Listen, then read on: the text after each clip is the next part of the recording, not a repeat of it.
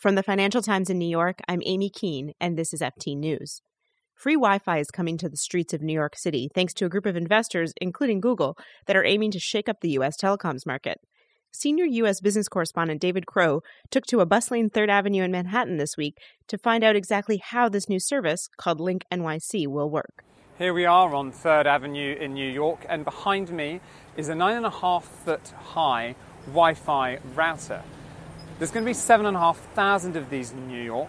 They're ripping out all the old phone boxes and replacing them with these. You have a headphone jack, plug in your headphones, and you can make a telephone call. If you're in trouble, call 911. When this is up and running, passers by in New York are going to be able to check their emails, check their Facebooks. How's it all paid for, you might ask? Well, on either side of this kiosk, it's called a link, there's going to be a huge 55 inch screen with digital advertising that's going to pay for the free service. Google and others are behind this project and they've had support from Mayor Bill de Blasio. And we've been on the streets of New York today asking passers by whether they think they'd use the service or not. Yeah, because whenever I can use Wi Fi, I use it because my data drives me crazy. It costs so much money. I think it's great. You know, there are a lot of people that you know, need to be connected 24 7 for better or for worse. I think it looks like a monstrosity from outer space and has no business being here.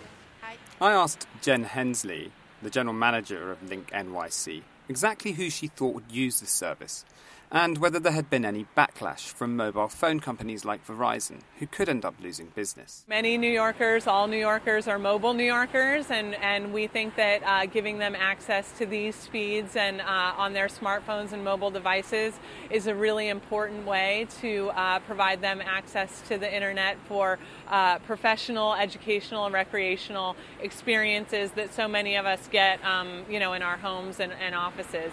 Everybody recognizes the amount of data that's going uh, running through our mobile devices, and and uh, you know we think this is going to be really complementary to the service that people have on their phones. And um, you know there will be some offload, but ultimately that's going to open the network up, the the mobile networks um, for for other uses. So.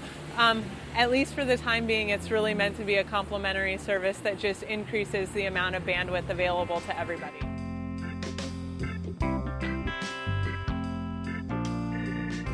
That was a report by David Crow in New York City. Users will be able to start testing the service at the end of this month, and Link NYC plans to expand the kiosk to all five city boroughs by summer 2016.